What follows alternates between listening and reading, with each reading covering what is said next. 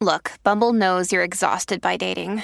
All the must not take yourself too seriously and 6 1 since that matters. And what do I even say other than hey? well, that's why they're introducing an all new Bumble with exciting features to make compatibility easier, starting the chat better, and dating safer. They've changed, so you don't have to. Download the new Bumble now. Inquire questions you've always wanted to know. Ask Kati anything.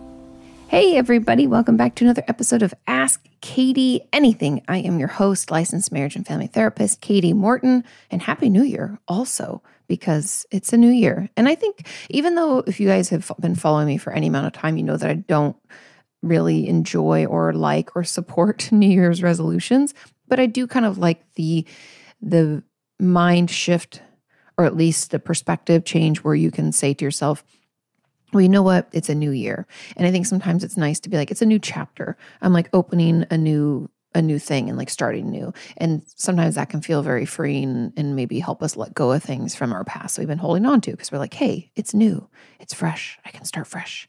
And I think that's sometimes really nice. And so I try to personally lean into that and then think about things that I want for this year, small, small things like I would like to, um, I want to work on The Author's Way. It's a book or the artist's way sorry not author's way the artist's way. It's a book that i have been um, wanting to get into for a long time and my father-in-law got it for me for christmas and so i'm really just wanting to dig into that and so i'm like i want to make more time for that. That's like something that i want to do. And so each and every you know week i'm going to try to set some goals. I know it's like a daily thing but you know for me i'm going to do what i can and i'm going to try to make some time. So i don't know if you feel like it let me know in those comments some of the things that you want to try to make time for because instead of the old New Year's resolutions of like, I want to lose weight and I want to change my entire life. I feel like people make these huge, I don't know, goals and and it's almost like we set ourselves up for failure. And so if you have some small things you'd like to do or things that you'd like to change for yourself this year, feel free to let us know in those comments down below so we can get excited with you. Now, without further ado, today we have nine questions and let's just jump right into that first one. Now, the first question says Hey, Kati, why is accepting any sort of praise or compliments so hard for me to do? I genuinely do appreciate them, but I don't know if that's if it's that I don't believe they are true and don't deserve it, or if I just don't like the attention on me. But I get so uncomfortable when it happens, and then we'll just blow it off like it's nothing. I know I should be thankful for the compliment or praise and be happy and proud of the fact that I'm getting them, but I never seem to be able to let myself accept them.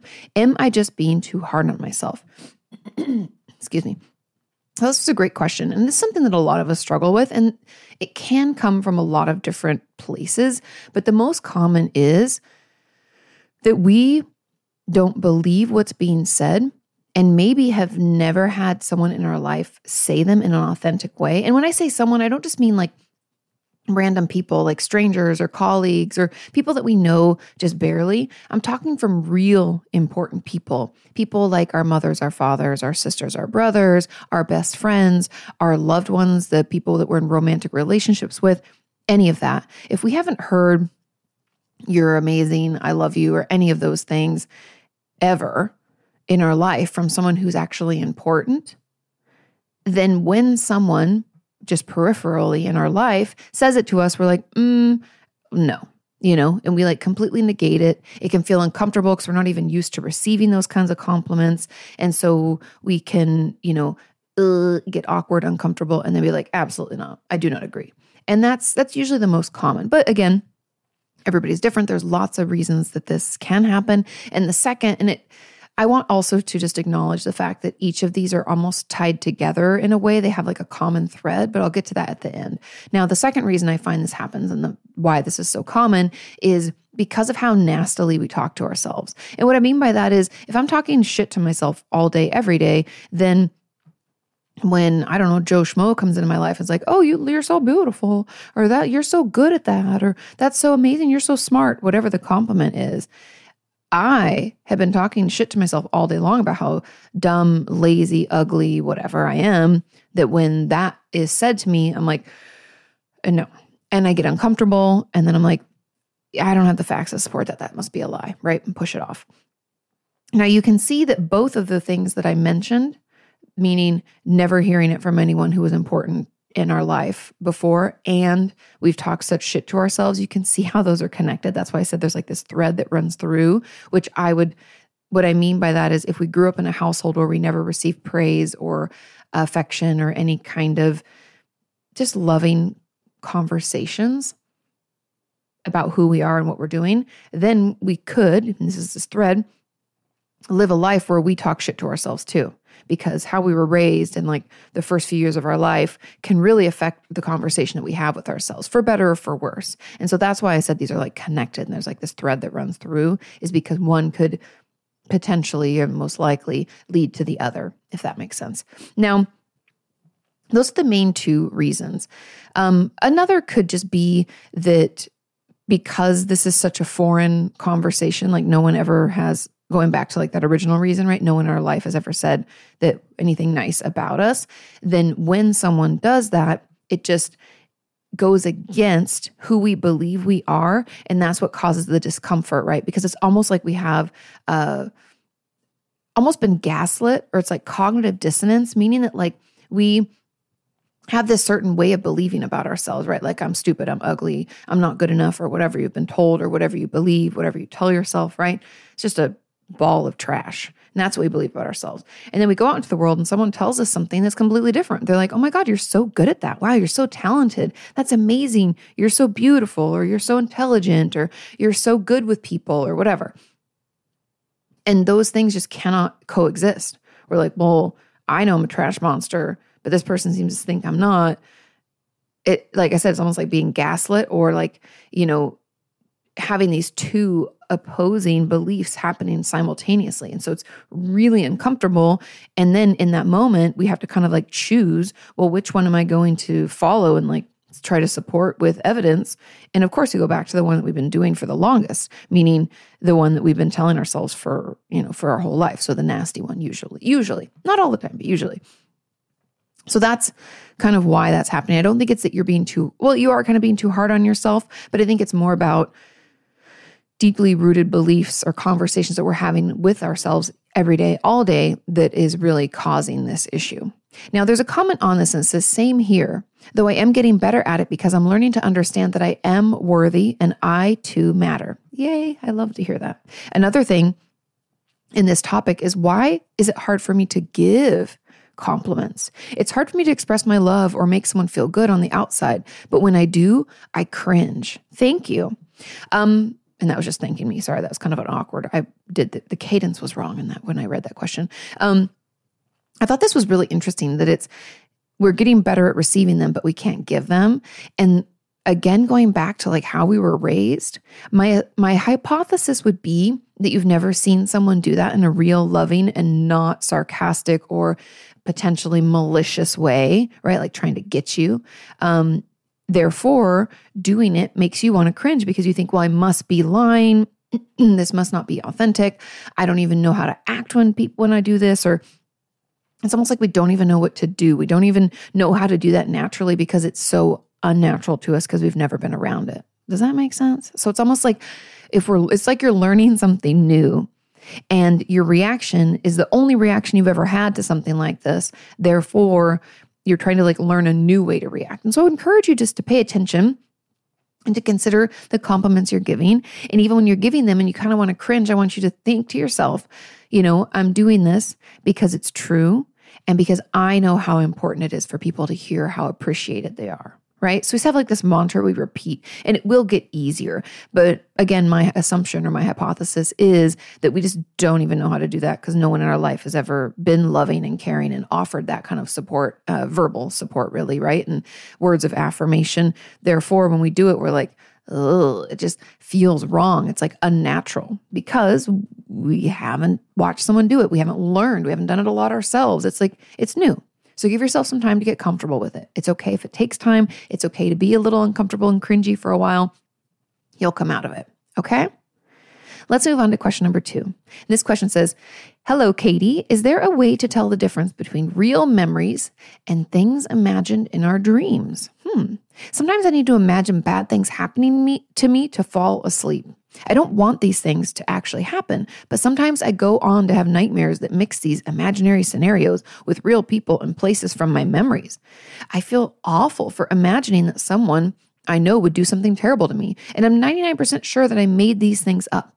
But is there a way to tell for sure? Thank you so much. Had to get a drink of water. Sorry.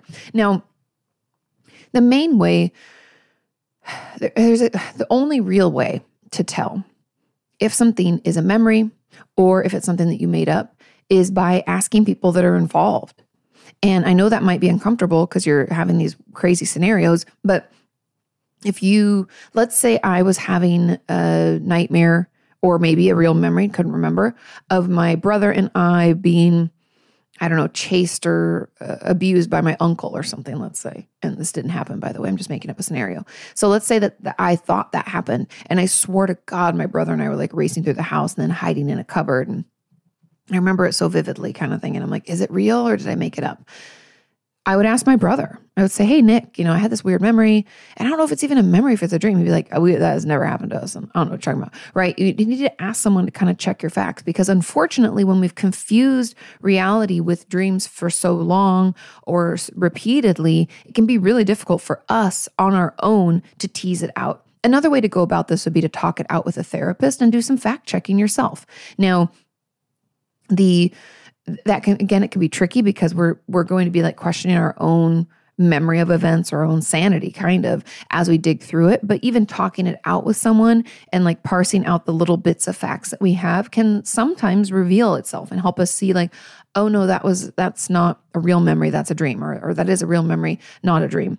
Um, or this comp- portion is real and the rest was kind of fabricated. You know, it could help us tease that out going slowly through them little by little. But something that I would encourage you to do is to try to find new ways to fall asleep because imagining bad things happening to you to fall asleep is actually something that I I would see as kind of a red flag in therapy where I'd if you were telling me this and you were my patient, I would I would really want to dive into that and figure out why that is because I, not to jump to conclusions, but my hypothesis would be that bad things have happened to you a lot in your life and therefore having bad things happen is very comforting and something that you seek out in order to self soothe and fall asleep. Now, there was a comment on this that said, I tend to imagine bad things to fall asleep to, too. As an add on, can an imagined situation be traumatic? In essence, I, can I traumatize myself?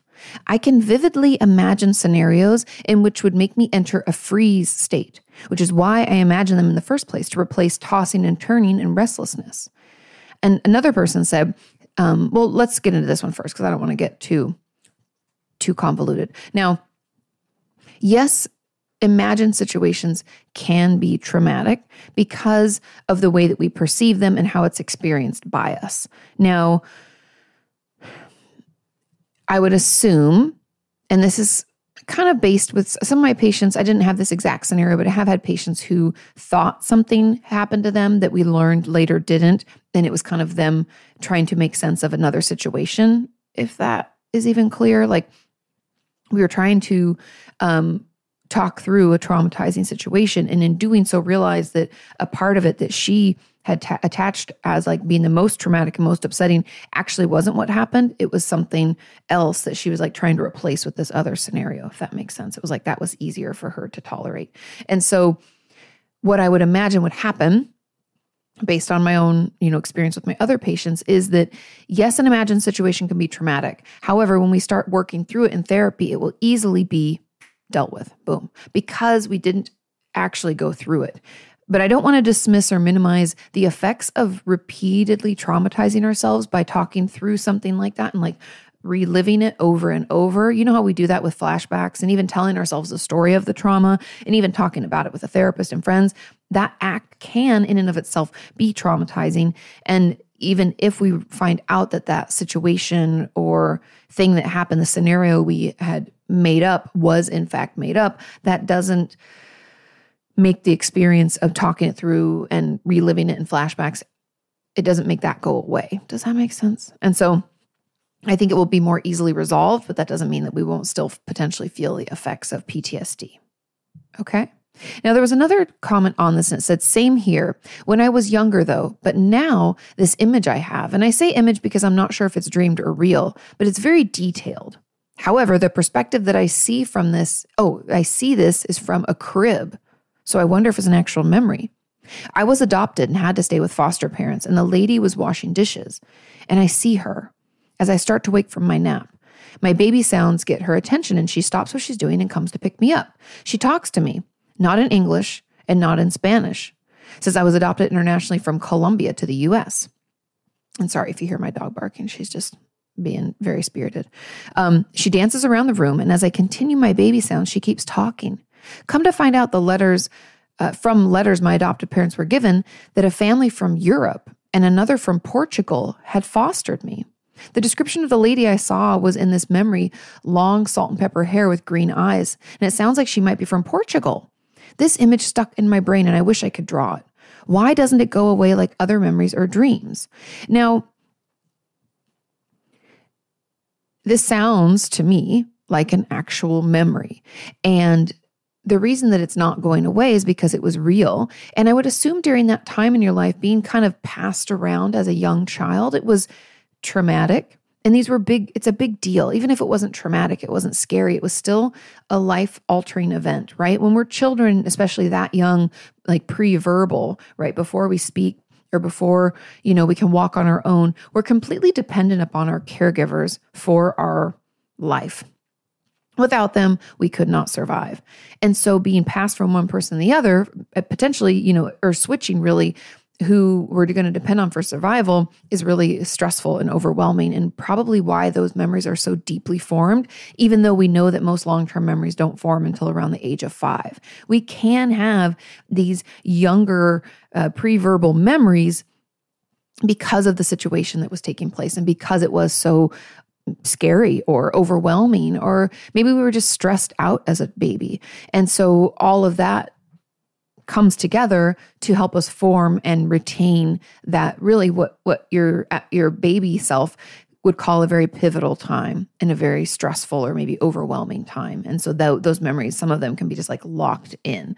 And so that's really why they don't go away because it was such a life altering time and a, maybe a life altering event.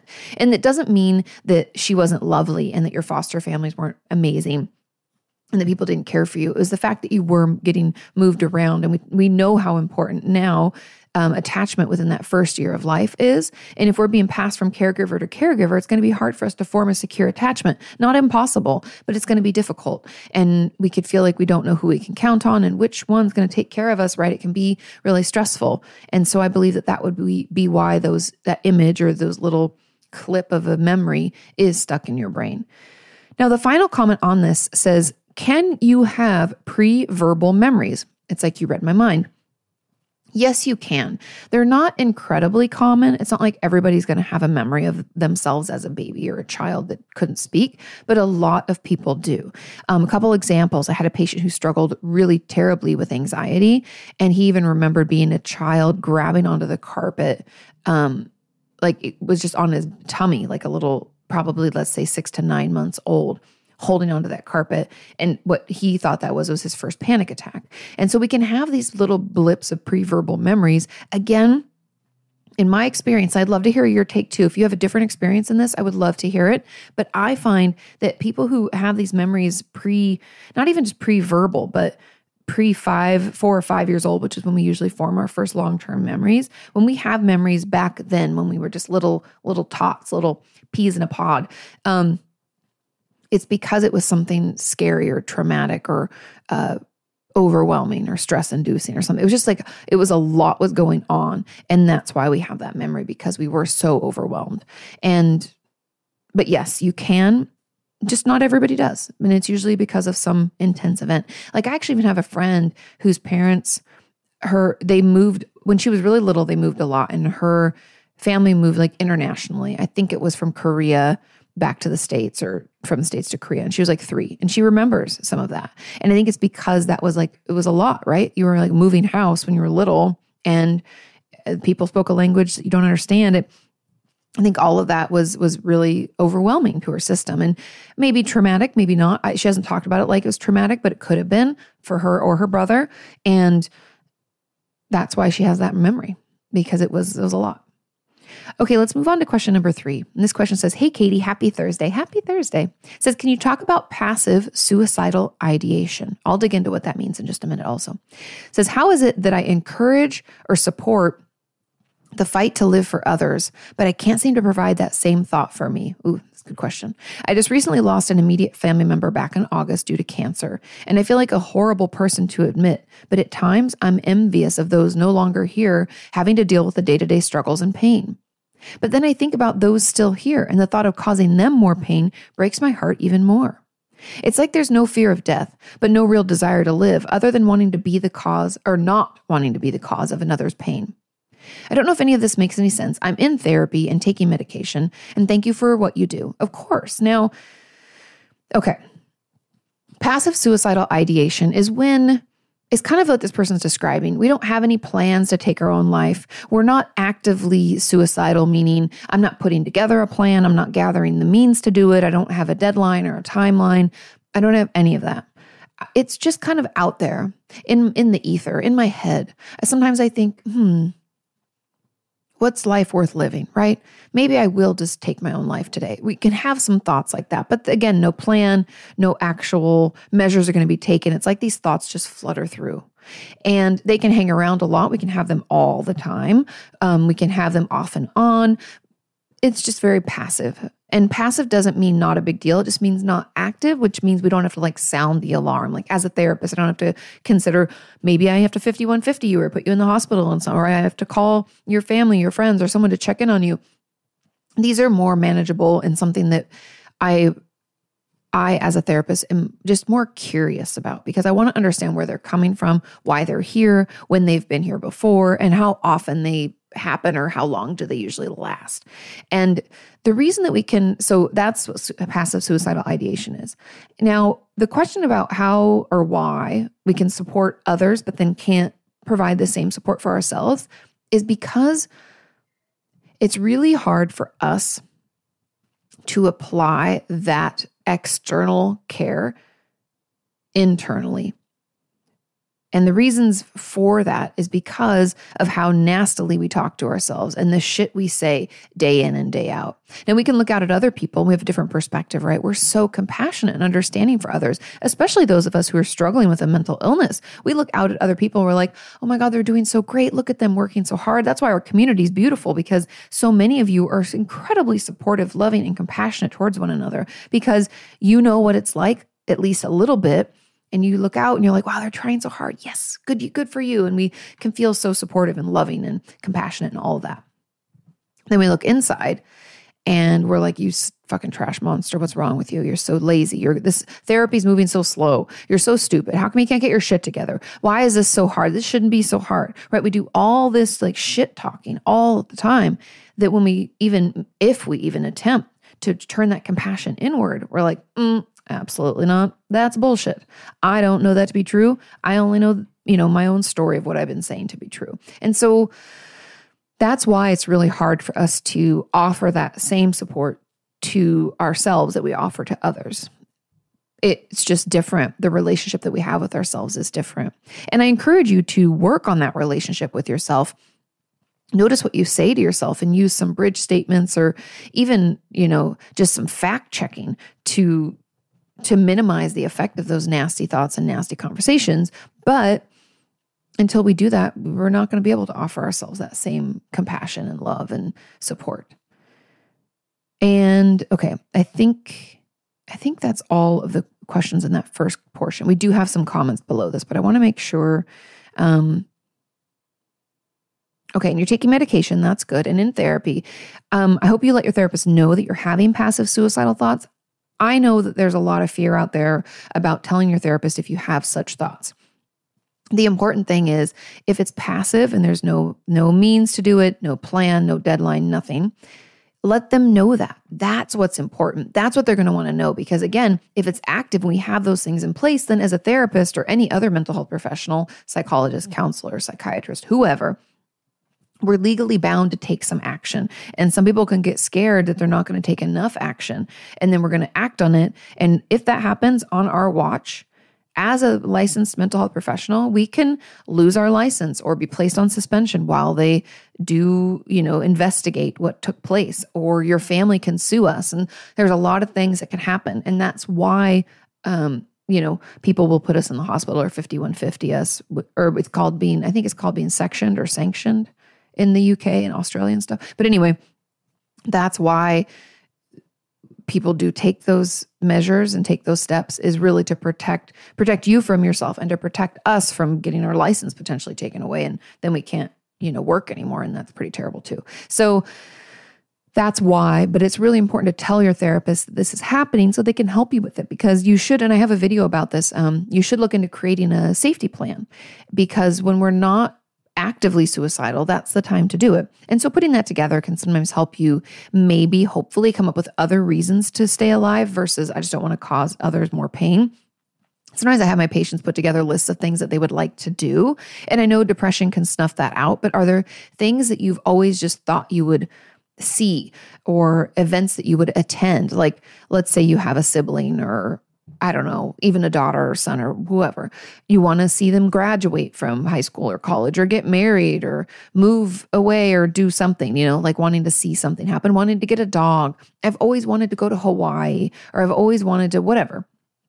Are there things that you've always wanted to do? Put that on your list. Those are things that can sometimes help us stay present, stay motivated, and keep living versus, you know, feeling like we're just surviving. Now, there was a comment on this that says, as a follow up, I've noticed many therapists do not or will not work with clients with a history of suicide or those who deal with any form of suicidal ideation, passive or not. Do you know why that is? I had been on the search for a therapist for three years, but I couldn't find one who would stick it out with me more than two weeks once I discussed my suicide history. I've met with around 15 therapists and finally found one who will see me. Hooray! How can we advocate for more people like myself to get the treatment that we deserve? We do deserve treatment despite being told otherwise. Thanks for all that you do. It's kind of like what I just talked about. I think a lot of uh, mental health professionals worry about losing their license. Now, I know that's not a good enough reason. And I personally don't subscribe to that. I, you, you guys know, I definitely have had a my fill of patients who struggle with passive or active suicidal thoughts I don't, it's not that I don't take them seriously, because some of my colleagues will tell me that I'm not taking them seriously by not putting them in the hospital or making more uh taking more steps to protect them. But i believe sometimes those steps can be do more damage than actually helping them. It's like do more harm than good.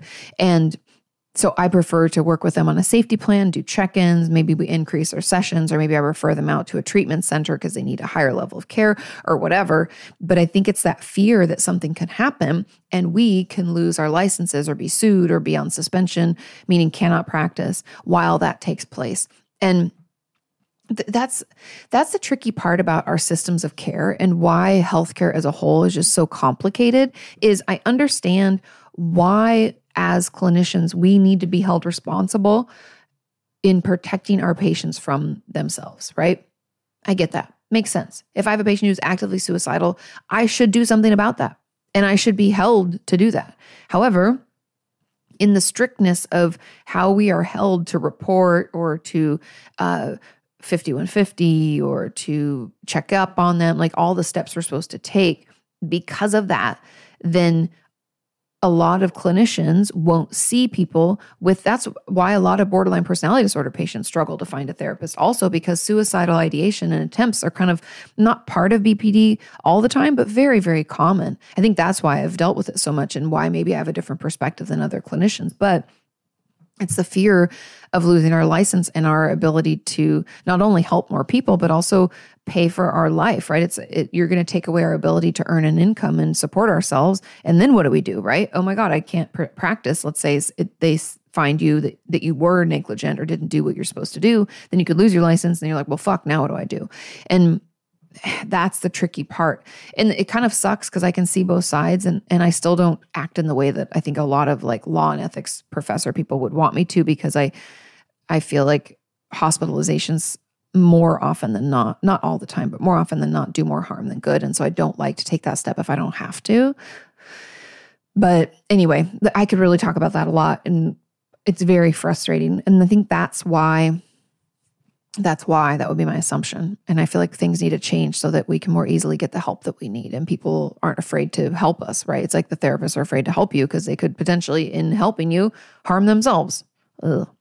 Okay, now there was another comment on this says, What is it if there are really difficult times where it feels like life pressure gets so much, where maybe a crossroads for others, for, wait, so much where maybe a crossroads for others for self in oh for suicidal ideation but they it, oh but that doesn't just happen more internal turmoil that lately there have been three times where another string part of me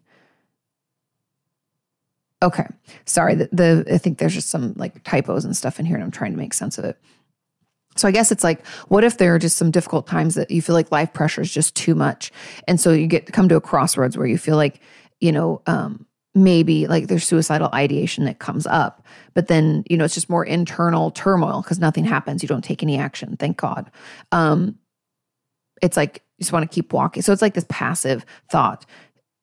I think the the truth is that there are going to be difficult times in our life, and we're all going to unfortunately have to go through them. My advice for everybody out there who may be struggling with any kind of suicidal ideation, whether it's around right now or not, know that it does get better and building up our resilience. So if we're in it and we feel like we have very active suicidal thoughts, I cannot encourage you enough. Number one, reach out for support. Whatever format, crisis text line, therapist, psychiatrist, treatment team, hospital, whatever. Also, basic self care things. I want to make sure that you're showering at least two to three times a week. Have you eaten in the last three to four hours? Have you drank enough water? I know that those things. Have you taken your prescribed medication in the way that it was prescribed? Are you feeling ill? Have you taken care of any illness? Like, I know those things are things that we think like, well, everybody should just be doing that.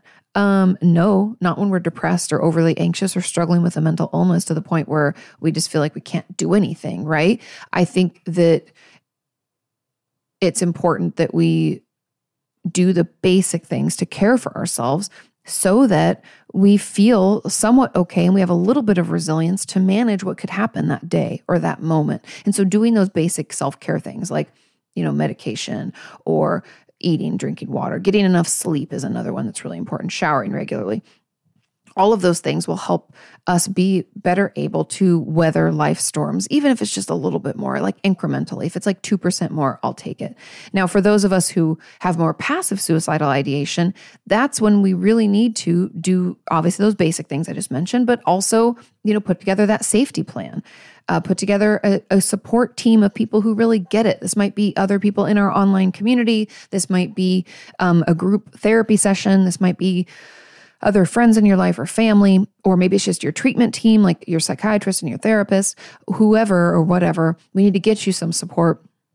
Start building up that resilience, doing some things that feel good for us each and every day so that, again, we're like banking our resilience. So we were building up this bank account so that if we have to draw on it later when life inevitably turns to shit off and on for almost everybody, then we have that to fall back into and we can pull from that because we have that like built up resource and that built up ability to like weather that storm. And so that's really what we can do because life it can be shitty Bad times are going to happen. I wish I could tell you that they wouldn't and that they won't. And if we do certain amounts of things, they won't happen. But I can tell you this that if we build up that resilience, even though life throws lemons our way, we're better able to dodge and manage and not be overwhelmed by it and just keep going forward and go right through it. And yes, it's stressful. Yes, we can feel overwhelmed, but it won't completely derail us and we won't think of taking our own life or ending it all because we know that there's a light at the end of the tunnel because we can see it because we planned for this. Does that make sense? I hope so. And that's why I talk so often about coping skills and resources and building those up. What I'm really trying to get you to do is just build up that resilience, build up your ability to to ride the waves of life and not drown. And I think the more time we can spend doing that, the better off we all would be. Okay, let's move on to question number 4. This question says, "Hi Kati, I have always wanted to be a therapist or a counselor. But I have one big issue with that. I get frustrated when people don't see what's right in front of them, which is basically what therapy is all about. It's true. Gently nudging someone in the right direction so they can figure it out on their own. But instead, I just want to shake some sense into them. How do you do it? Is this something you had to learn as a therapist, or are you naturally patient with people who take forever to see something that you think is completely obvious? I don't know if therapy can help me with this frustration, or if I should just not follow my dream because that's a huge issue that I may not be able to overcome. I can't be a therapist if I get impatient with my patients. I love this question. Now, I'm human, so yes, I do get frustrated but it's all internal. I try my best to never let that show. I do, however, I will. Maybe it's because some part of me, I'm a I'm a softer therapist, but there's definitely a part of me that's very tough love. And when a patient is lying to me about what they're doing, and I find out they're doing way worse than they are, maybe because they brought their spouse or their parent or somebody, a roommate, in to a session once, and I realize that they're not really doing their homework, or oh, they were lying about this, that, or the other. Um, I can get frustrated with that, and I will say something I will say something to the effect because it's not really about me. That's the thing. And I think maybe what you're forgetting or maybe what you're not aware of is therapy being a therapist is very very different than being a friend to someone or being uh, a family member any other relationship you've ever had being a therapist is very different because our perspective is different it's not about you they don't know anything about you anything that you don't want them to know, they don't know. And it's just a different dynamic. And so if I have a patient, the example that I was going with is like if they kept lying to me and I found out in session, I would say, you realize that when you lie and you don't tell me the truth, that it only hinders your progress and harms your, yourself. This doesn't hurt me in any way. It just wastes your time and money. And in order for me to help you, you know, you're going to have to trust me a little bit with some information versus telling me what you think I want to hear because that doesn't actually help anything, right? And so you're coming at things from a different perspective. It's not a I'm angry. As a therapist, like I don't get angry with my patients. It's more about the fact that like them not doing what's best for them is hurting them. And I d- will bring their awareness to that and like shine a light on it and be like, "Hey, you're doing this and it's kind of fucking things up for you." And it's I feel like that's my job is to make them aware of patterns because the thing the truth is this uh, lying or manipulating or pretending things are different or trying to do just what they think I want to hear or see is a pattern that they have in other parts of their life, I would assume, probably with their relationship with their parents and their spouse or whoever. They're probably doing that in a lot of relationships. And so it's important as a therapist to draw their awareness to it. And then I always ask, are there other places in your life where you feel like you do or you tell someone what you think they want to hear versus doing what's best for you or being honest about where you're at. And that's what I would, that's kind of the push, right? That's like the tough love, acknowledgement, challenge, you know, there's their homework.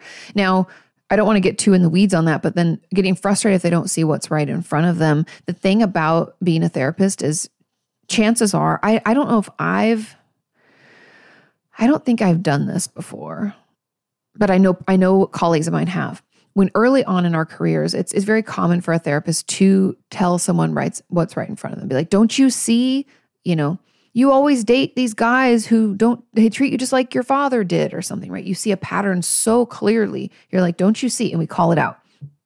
When that happens, nine times out of 10, a patient gets very upset will maybe even yell at you and tell you that you don't even know how dare you say that. You don't know their father. You don't know the situation. They get really defensive and sometimes leave and never come back. And so even if you're frustrated and you think oh, no shit sherlock it's right in front of you. Jesus christ it's right here. Can't you see it? Hello do it blah blah. We get very frustrated. You know that acting out of that is only going to cause your patient more pain. Therefore you'll hold it back and you'll learn how to navigate that, when to push more, when to ask for uh, more information or to challenge a pattern or a thought that you see. Because having that information and being able to see those things is what actually makes you a good therapist. It means that you're able to acknowledge those patterns or uh, behavioral components or whatever you're seeing. You're able to see it in the office. And that's when you can use that to help them discover it too. And it's like an art form. You get really creative at asking the right questions or challenging them in the right way until they, maybe months later, will come around to that realization and be like, holy shit. And they're, they'll have that aha moment. And you'd be like, yep, yep. And then I can't tell you how many times I have patients be like, "Did you realize that?" And I'll say, "Yep, I did." And they're like, "How how long ago?" And I'll, I'll be honest. I'll be like, mm, "About a year ago." They're like, "Seriously? Why didn't you tell me?" And my answer is always the same: because you weren't ready to hear it. And that's the truth. And being a good therapist uh, is isn't about you not being frustrated or being human or n- being able to see things quick. You know, it's more about the fact that you can notice those things and you can recognize that they're not ready to hear it. And you wait until they are. And there are times when I know a patient has realized it and they don't say anything, and I will challenge that. And that might be a time when I kind of show my hand and say, Hey, I know you're realizing this. You've mentioned it in some way or another. Is there a reason you're not able to talk about it right now? And so there, there can be those kind of times too. But long story short, as you learn more about being a therapist and a counselor, I think you're going to be great. We all can feel frustrated, but just just know that you'll recognize, you'll get into the that feeling and you'll have your own like kind of craft to how you do therapy and how you work with your patients and you'll know when they're ready and you'll know when they're not and you'll recognize that you calling something out actually isn't helpful and it can be hindering or harmful instead and as soon as you can kind of acknowledge that or realize that that urge to to to call it out and get frustrated will go away I hope that makes sense. I don't know if it does. I'm sorry if it doesn't. It's a great question. And that's just kind of the process. Okay. I hope that helps. Now, there was a comment on this and it says, do you think that being a therapist has made you a better person? Like that you've grown as a person from helping others, or that you get insight from certain clients? When this, I was reading this and I was like, the short answer is yes. And I think a couple of things. Number one, working with patients and even being online, I'd honestly say equally being online and working with patients in my private practice over the years has given me hope as a human, not only for other people, because the love and support that our community offers to one another is truly amazing and constantly just is motivating to me and totally inspirational. So there's that component. And so it reminds me of the good in people. But then there's also working with people gives you hope that like we can all overcome whatever we're going through because I've seen people go through all sorts of things and different levels. Even like uh, people who thought they could never get better they were in the hospital forever with schizophrenia trying to get things situated or someone who had depression that was lasting for like 20 years and they just could never pull out and could never get resolution of their symptoms. And you see things happen. People have eating disorders and self-injury has been going on forever and they just don't know how to stop. Like i've seen people go through and weather all these different mental illnesses and life storms, trauma on top of trauma, and they come out the other end and they live a full and happy life. And seeing that over and over, it just gives me hope for the future constantly, not just for me, just for the world. I'm like, it might seem like shit now, but it can be better. People are good. People are trying. People are strong. We are resilient. Like I'm reminded of that stuff all the time. And so I do think there there's that component and I cannot I feel like words don't even do that justice. But then when it comes to me, like helping others or getting insight or being a better person overall, I think being a therapist has allowed me to.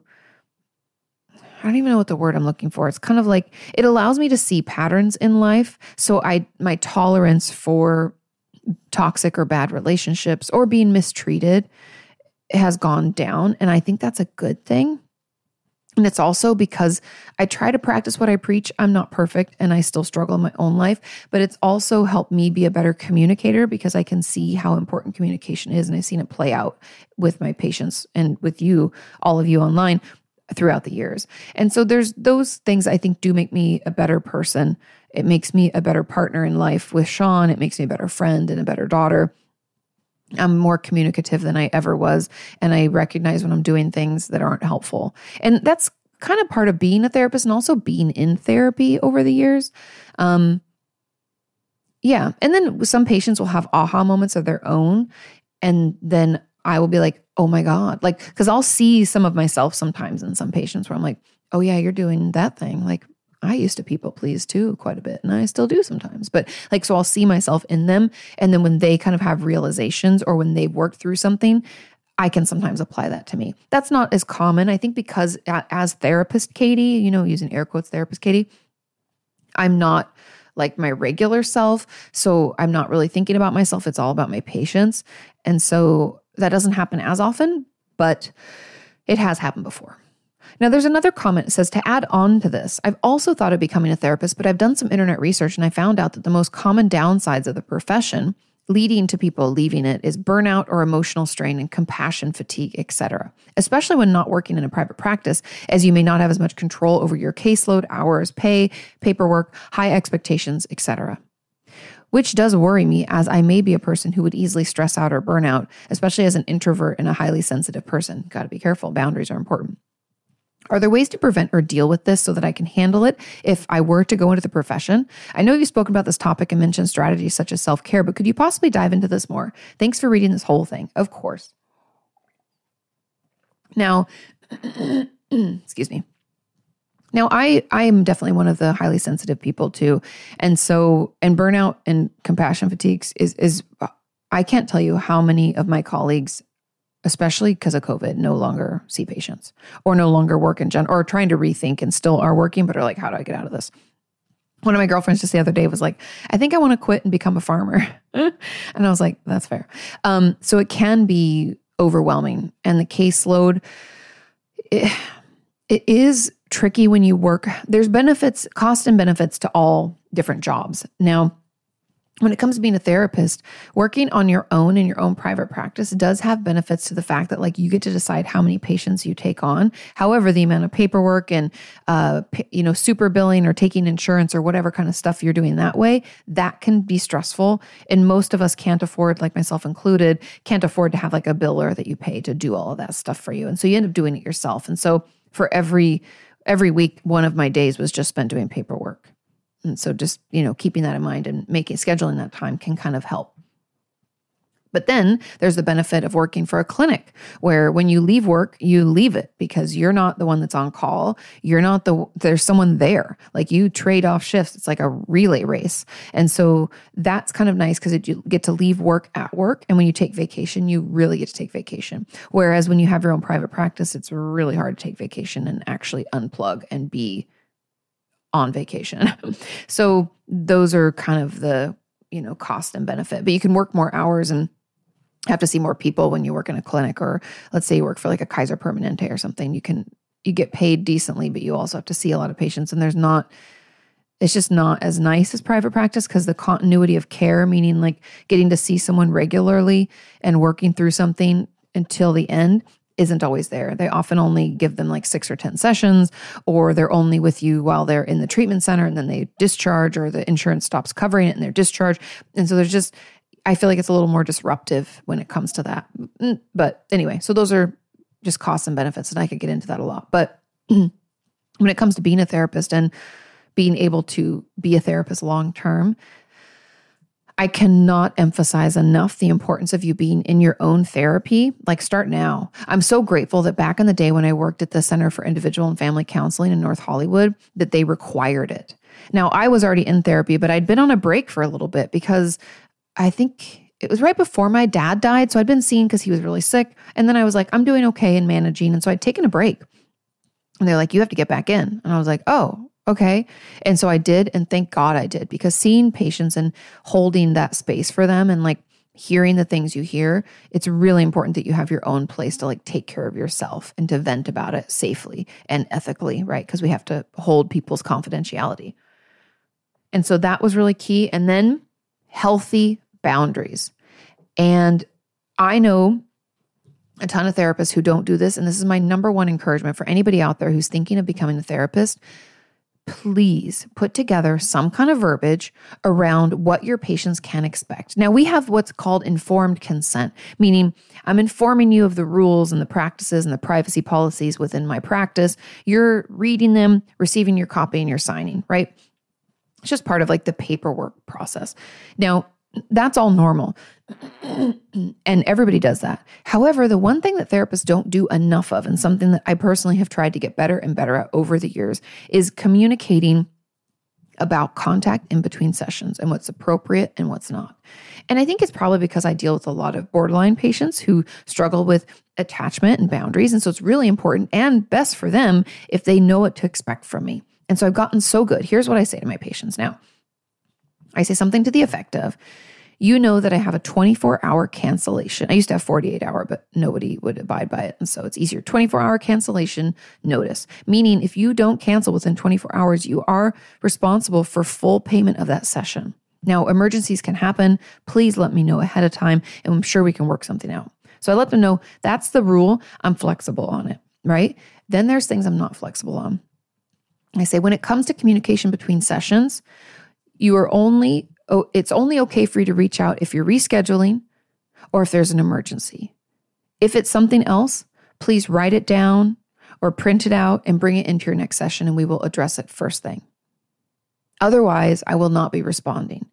And I always tell my patients, I'm like, I prefer to not do anything over text other than scheduling. And I check my voicemail once every day.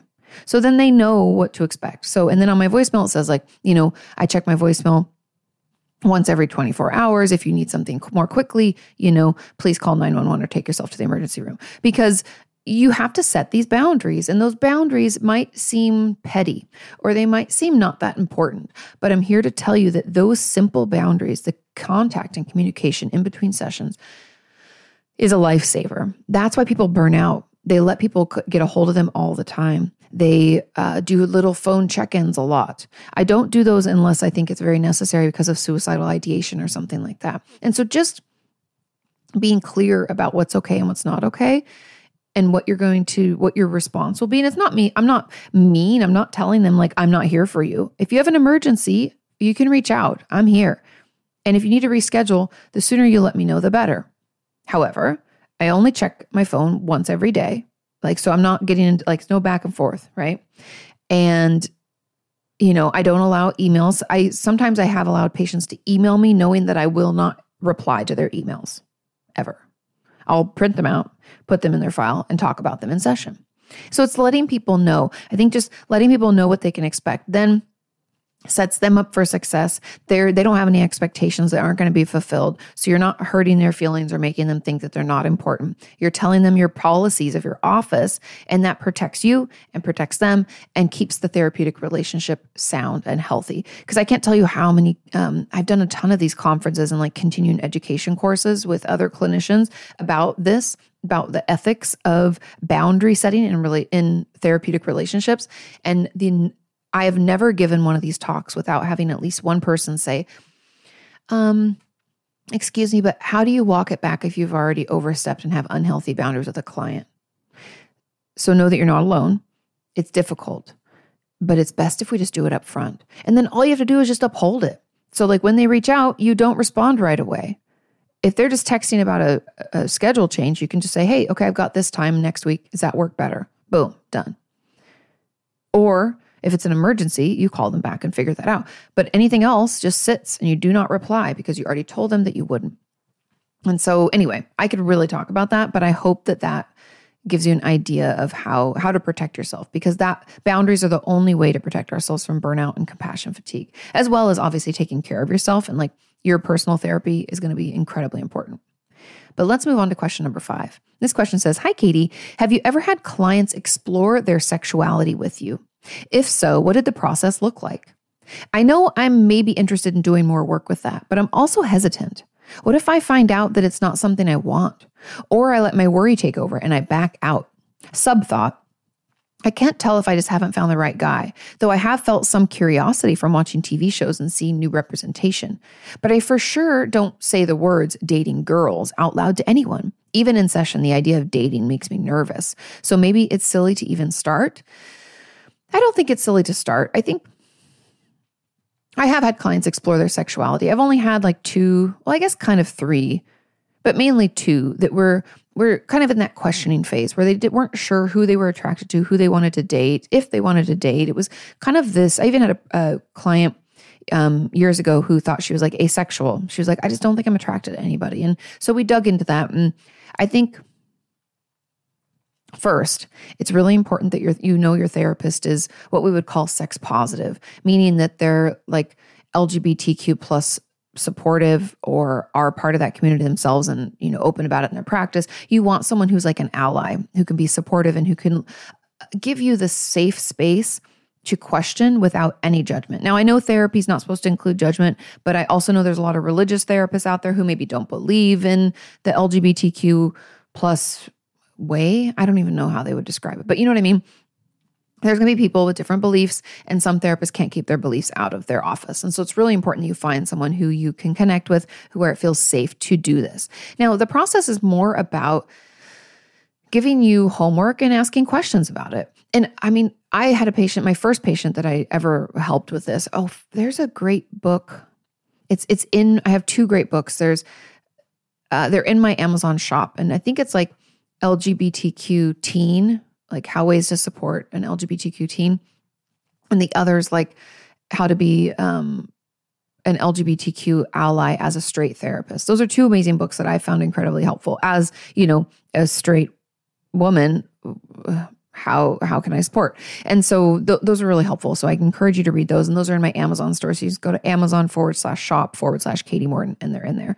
But the the way that this process kind of works is I have had many patients just start writing about what they think. And the journaling component, I know for a lot of people are like, oh, I don't like it. And that's okay. There are other ways, but this is one way that I find to be and if if they don't feel like it's safe let's say they live at home with their parents or people who are you know maybe homophobic or something i always tell them to do it in a locked document on their computer there's a lot of uh, you know diary kind of things out there that you can do or even just in your google docs if you just like call it something benign and kind of hide it in a folder somewhere you can do your journaling there. But i just really want you to feel like you have a space to to question and to think about it and to eh, honestly just give yourself the space and time you need to to consider because it's okay to consider and to question. We don't have to know. We don't have to um all of a sudden wake up one morning and be like, I'm gay. That's it. Right. That's not how it works for a lot of people. And it's okay to just be curious. And so I want people to have the space to do that. So journaling is a huge component of it.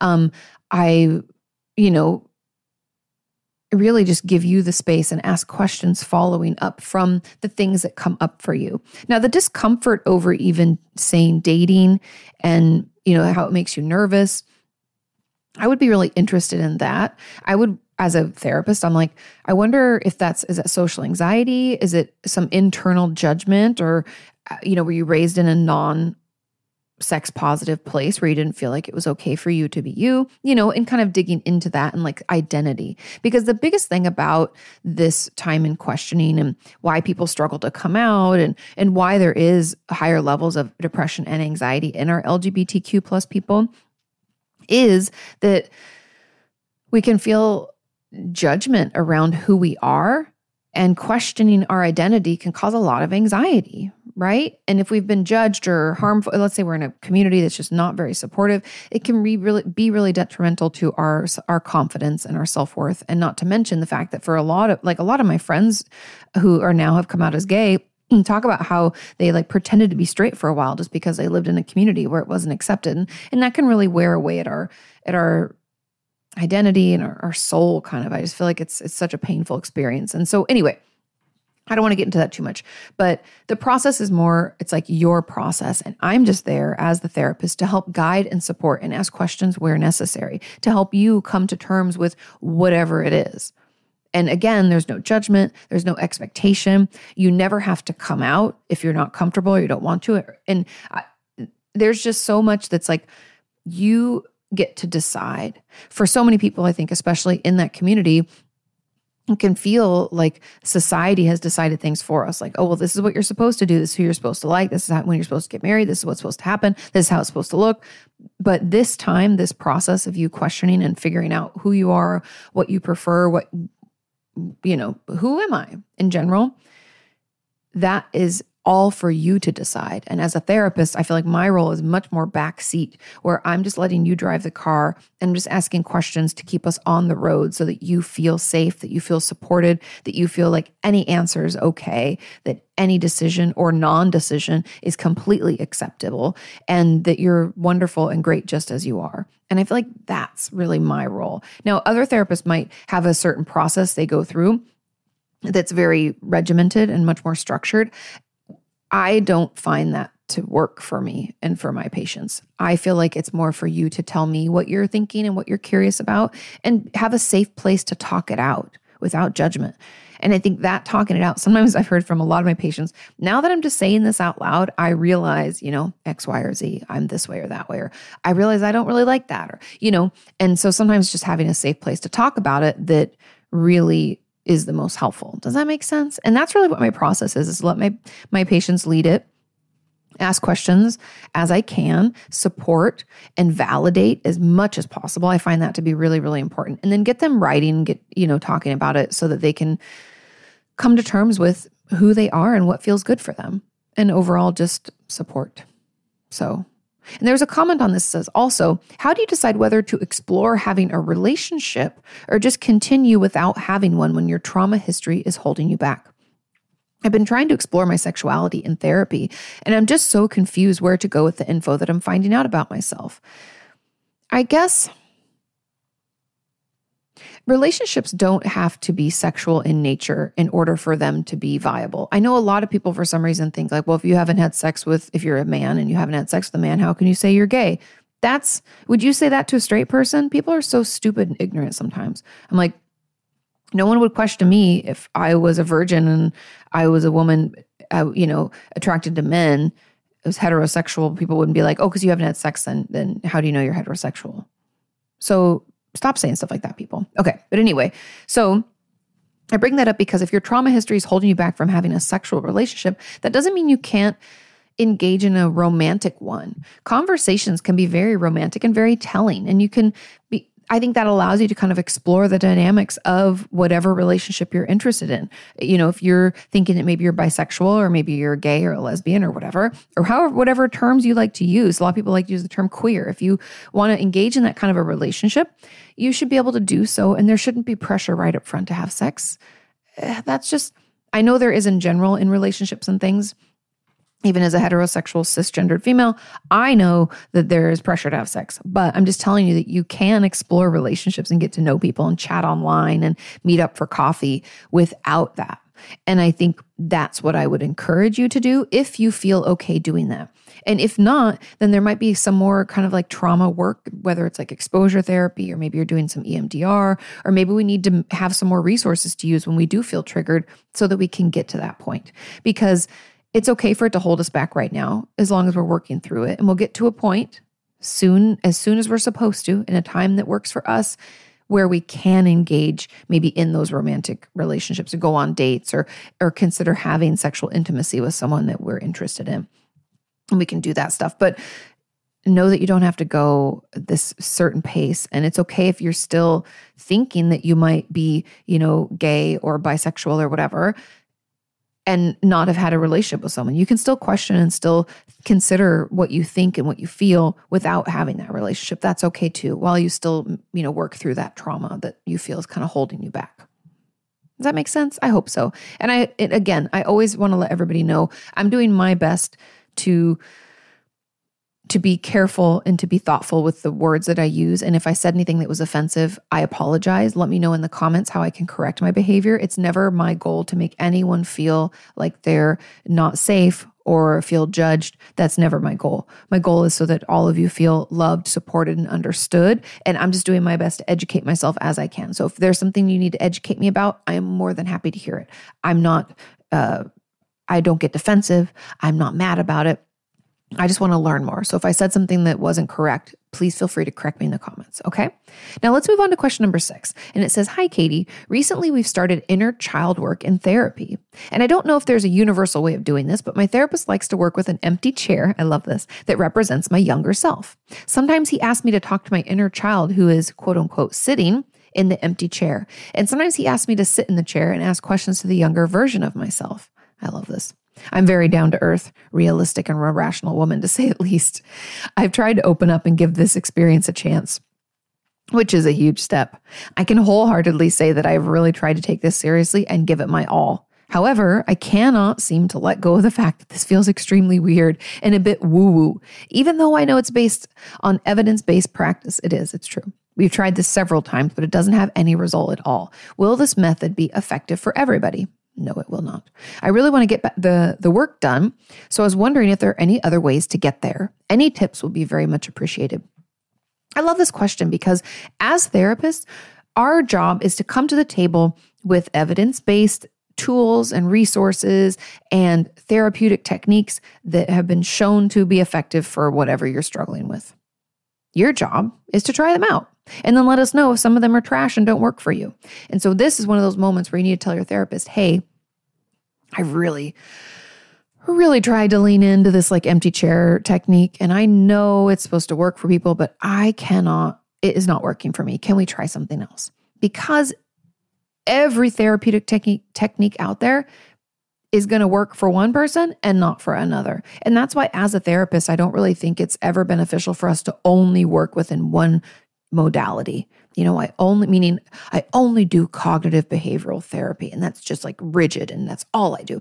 Because I'm going to be wanting one of my patients to try a certain tool or technique and they're like that doesn't work for me. And I need to have the wherewithal, the knowledge, the education to reach over into, I don't know, whether it's DBT or whether it's like object relations therapy or schema and like pull out another tool and be like, hey, how about this one? Does this one work? Can we try this one? And that's what you're going to ask your therapist to do. So push back and tell them and very nicely, I'm really trying, but I just can't do this. It's not working. Because I personally, I love the empty chair technique, but it's only ever been effective for two of my patients. And one of them that was actually effective with was actually a surprise to me because we had tried some stuff in my practice when I saw her outpatient and it didn't she didn't really like it. Then she went inpatient and it was like the most effective thing for her. And she was like, I guess I just needed to like have a minute to like be in it. I don't know. So, you know, maybe at another time in your life it could be effective, but right now, no. And the way that I go about this, so if that doesn't work, it's never my first line anyway. It is a little woo woo for me too.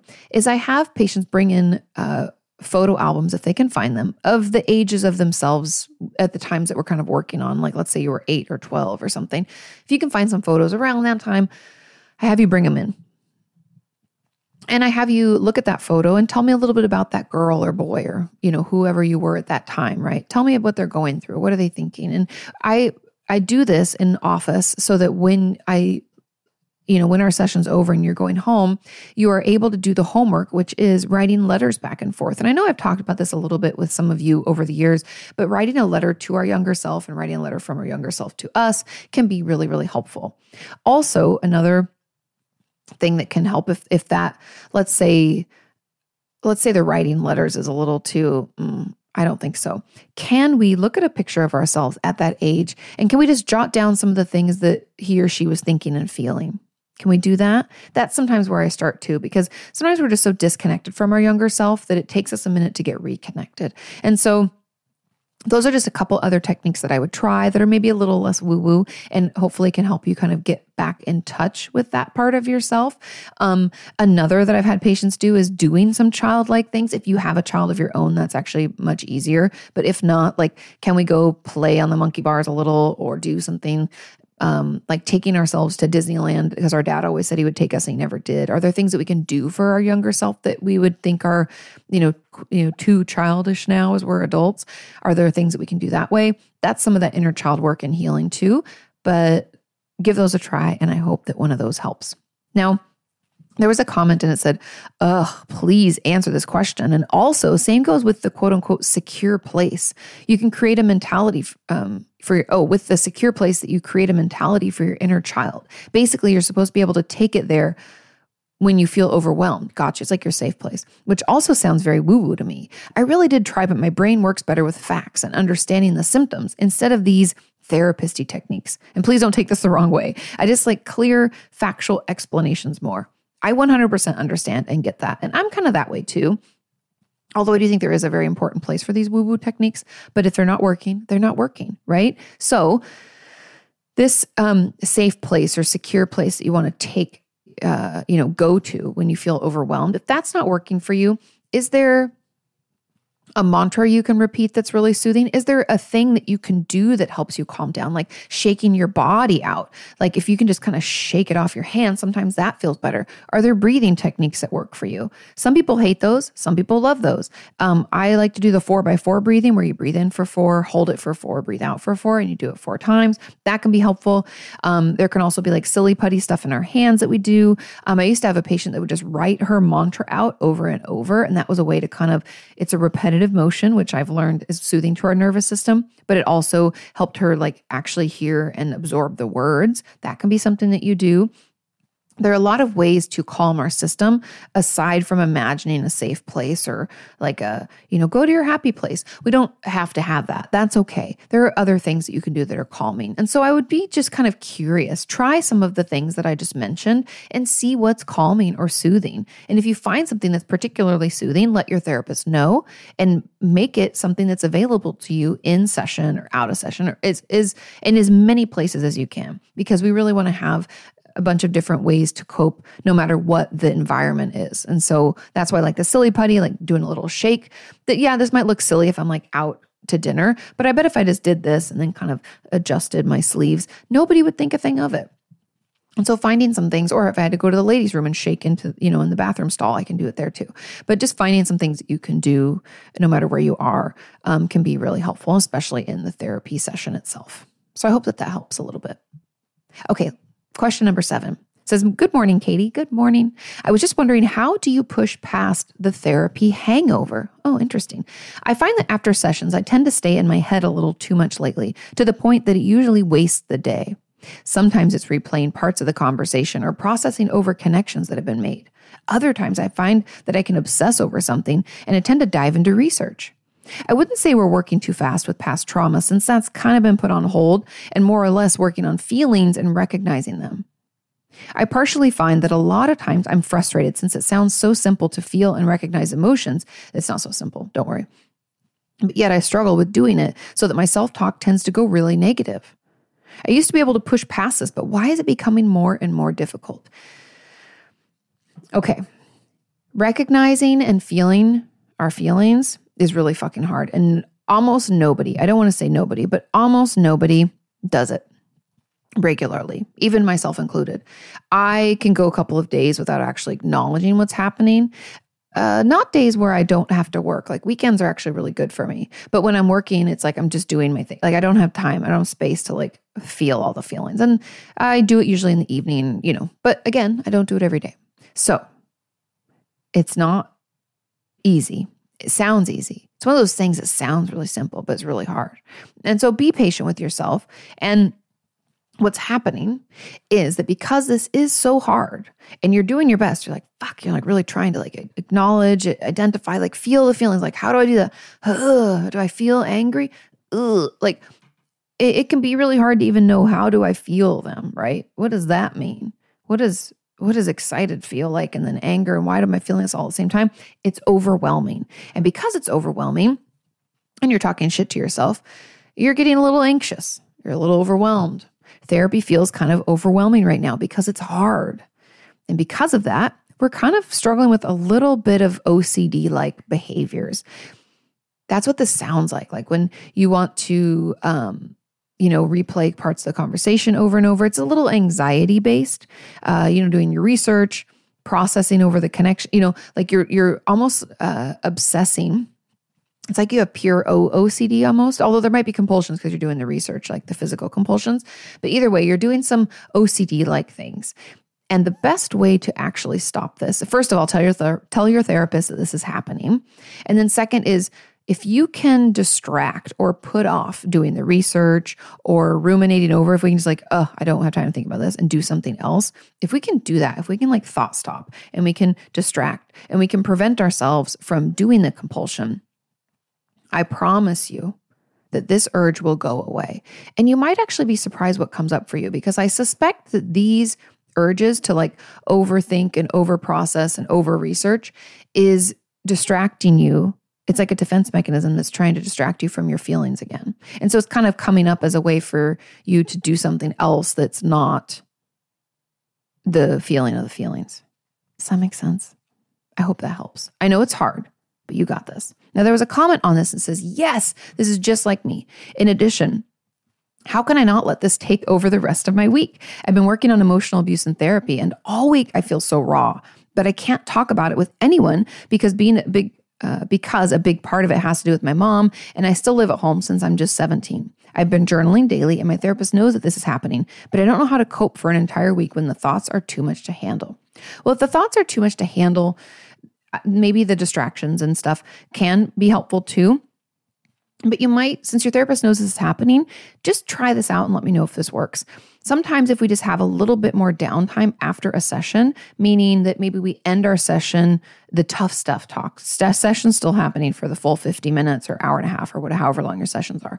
But instead of just stopping at 50 minutes and like wrapping up real quick and going, maybe we have like 10 minutes or 15 minutes of kind of like come down time where we stop talking about the really intensive emotional abuse stuff and we kind of fade into more daily, lighthearted, easier conversation stuff so that we can move out into the world and not be overwhelmed. Does that make sense? And I think that that can sometimes really, really help us. And so having that time to kind of decompress or process and talk it out a little bit before you go into your life could be helpful. So I'd give that a try. And I do still think the thought stopping techniques and distractions will be helpful as well. Okay, with that, let's move on to question number eight. And it says, I loved your last conversation about shame. Oh, thank you. I'm really glad that was helpful. I was wondering if you could talk more about what I think could be called chronic shame and how to break through it with your therapist. Much love from Scandinavia. Now, this is obviously like a question that could be made into books, right? So many books. But when we have chronic shame, so shame that's happening all the time, and if any of you don't know what I'm talking about, Shame is like the belief that we're broken, that like something inside of us is wrong, like something's wrong with me. That's like shame. Like embarrassment is, oh my god, I can't believe I did that, or I'm so I'm I'm so embarrassed that I did that. Or guilt is like I shouldn't have done that thing. I feel so bad about it. Shame is something's wrong with me. I, something inside me is broken, and that's why my whole life is fucked. Right? That's how shame thinks, and that's how shame acts. And so when we have chronic shame, I really think the the first step of this is acknowledging how what role it plays in your life. Because we can feel like shame is everywhere and that might be true but there's usually like one main place where it tends to hang out. Is this in your romantic relationships or your friendships? Is this in your work life? Is this in your school life? Is this at home? It, are there where is it triggered the most? Where do you find those shame filled thoughts getting the loudest because that's going to tell us a little bit more about where it comes from and help us slowly work through it. But that is like the first step. So once we kind of know, let's say shame comes up for us most with our mom, okay? Let's just say that that's it. Then I really would want to spend some time kind of digging into the dynamic between you and your mom. Like, okay, so it's triggered a lot there. what are some, you know, maybe not so good mothering messages that she's said to you? Like oh you're such a bad son or daughter or you're such an asshole or you you don't respect me you're so disrespectful and so rude. Like what are the things that she has maybe said over the years? And can we kind of take note of those? And then what i would have you do is do some fact checking. We're going to um you know go through them little at a time. We're going to use bridge statements for how we talk to ourselves and and then also ancillary like not to get because I know this is a lot, but I just I don't know where you are in your process. So I just want to tell you kind of like most of the things that I would do. And hopefully that helps. So, paying attention to what triggers it, noticing maybe some of those messages we've received, checking our facts on those messages, you know, doing some bridge statements with the conversation that we're having with ourselves. And then, like an ancillary thing that I usually have my patients who are struggling with something like this do is I try to get them to build their confidence through mastery. And what I mean by that is, I want you to try something new and I want you to get good at it, or try something that you've already kind of done, but maybe didn't put in that much time. I want you to get better at something. And doing that sounds so silly, but it helps us feel good about ourselves, helps us feel empowered and able to do other things. And so, anyways, those are just some of the ways that we can work through it with our therapist and just in our own time. Some of the homework that I would have my patients do. And so I really hope that that helps. I hope that helps move you out of this kind of chronic shame space because I know how debilitating that can be and how just shitty that feels. Now, the final question is question number nine. It says, Hello, Kati. Hello. It says, Why does treatment sometimes make us worse? I've been in PHP and in inpatient. Both of them made my mental health so much worse. I know others who constantly cycle through. They get discharged, end up back in the hospital, and I've seen people in residential treatment who come out worse than when they started, and they end up having to go through it again. Why does this happen? Now, PHP stands for partial hospitalization program. Those are usually like day programs where you go in to your hospital or clinic and then you go home in the evening. Inpatients when you like stay there. Now, to be truthful, treatment does make us worse at the beginning. and I have a couple of thoughts about this. So let's start with this one. Now, the reason that we can get worse before we get better is because when we first start challenging, let's say, our eating disorder thoughts or our suicidal thoughts or our anxious thoughts or depressive thoughts or whatever it is, we start challenging those maybe addiction urges they get really, really strong there for a while and they get real mad. And it's like, because we're drawing our attention to this thing that we've been trying to ignore, it's like, oh my God, we realize just how big of a deal it is and how crazy it is, right? We realize just, oh my God, it's such a large thing that I'm dealing with. And it gets really overwhelming. And so we get worse at the beginning until we have more tools, right? More resources, things to use, coping skills, and then we start to feel better. And so there's this period where it can feel really shitty and it can get worse before it gets better. Now, I also want to acknowledge that there are some treatment centers who just aren't good and it can be harmful to people and not actually helpful. And if we think that's the case, then we want to stay away from places like that. But I also want to say that because, at least in the States, insurances only want to cover like one month at a time or weeks at a time. So I'd be like, oh, you get two weeks. So we never get over that that hump of it's feeling worse, feeling worse, feeling worse. We never get to that place where we start to feel better. We're not given enough time.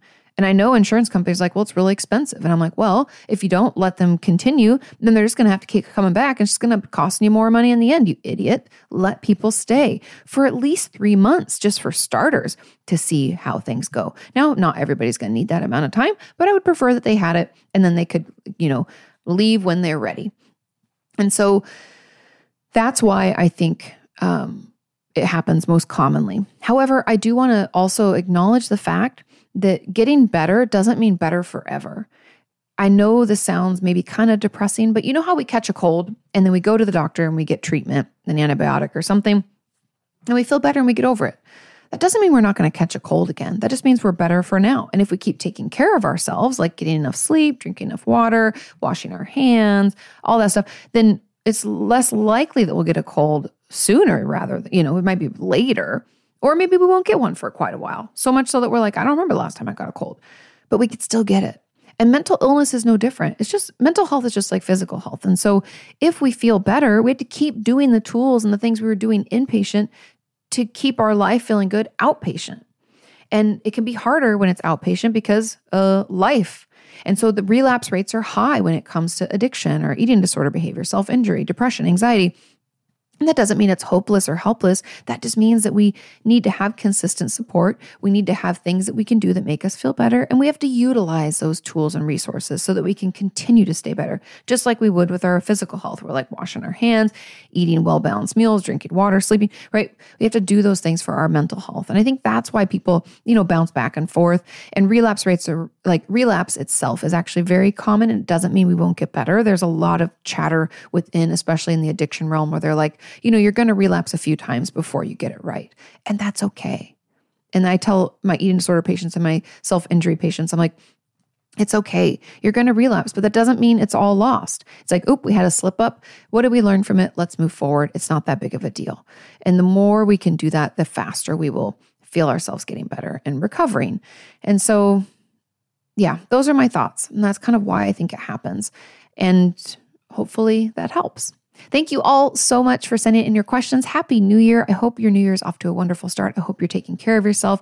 And like I said in the comments, if you feel so inclined, let us know what you're looking forward to this year, or something that you're wanting to work on this year. Again, not really a resolution so much as like a thing that you'd like to do more of. Let me know. Let us know in those comments so we can all support you and get excited for you. Have a wonderful rest of your week, and I'll see you next time. Bye.